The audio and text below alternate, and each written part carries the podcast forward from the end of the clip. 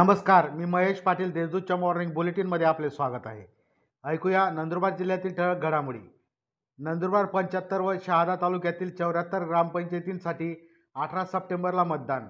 नंदुरबार पंच्याहत्तर व शहादा तालुक्यातील चौऱ्याहत्तर ग्रामपंचायतींच्या सार्वत्रिक निवडणुकांसाठी अठरा सप्टेंबरला मतदान होणार असून आचारसंहिता लागू झाली असून एकोणीस सप्टेंबर रोजी मतमोजणी होईल. दरम्यान नामनिर्देशपत्र चोवीस ऑगस्टपासून भरण्यास सुरुवात होणार आहे.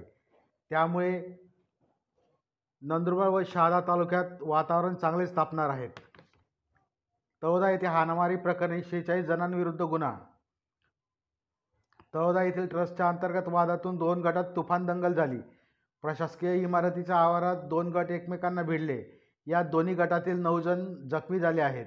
या प्रकरणी दोन्ही गटातील पोलिसात परस्पर विरोधी फिर्याद दिली असून शेहेचाळीस जणांविरुद्ध गुन्हा दाखल करण्यात आला आहे. आपले आदिवासी विकास मंत्री असल्याने आश्रमशाळांचा प्रश्न सुटणार. माजी आमदार चंद्रकांत रघुवंशी.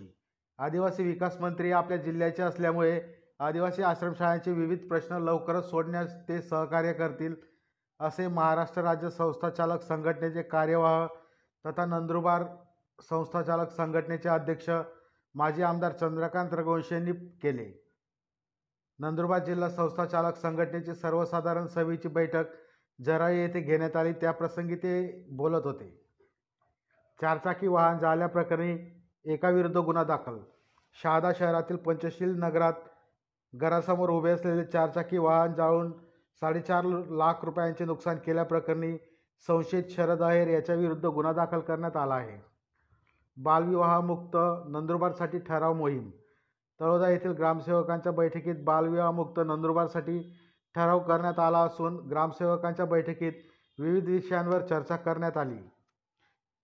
या होत्या आजच्या ठळक घडामोडी. अधिक माहिती व देश विदेशातील ताज्या घडामोडींसाठी देशदूत डॉट कॉम या संकेतस्थळाला भेट द्या. तसेच वाचत रहा दैनिक देशदूत. धन्यवाद.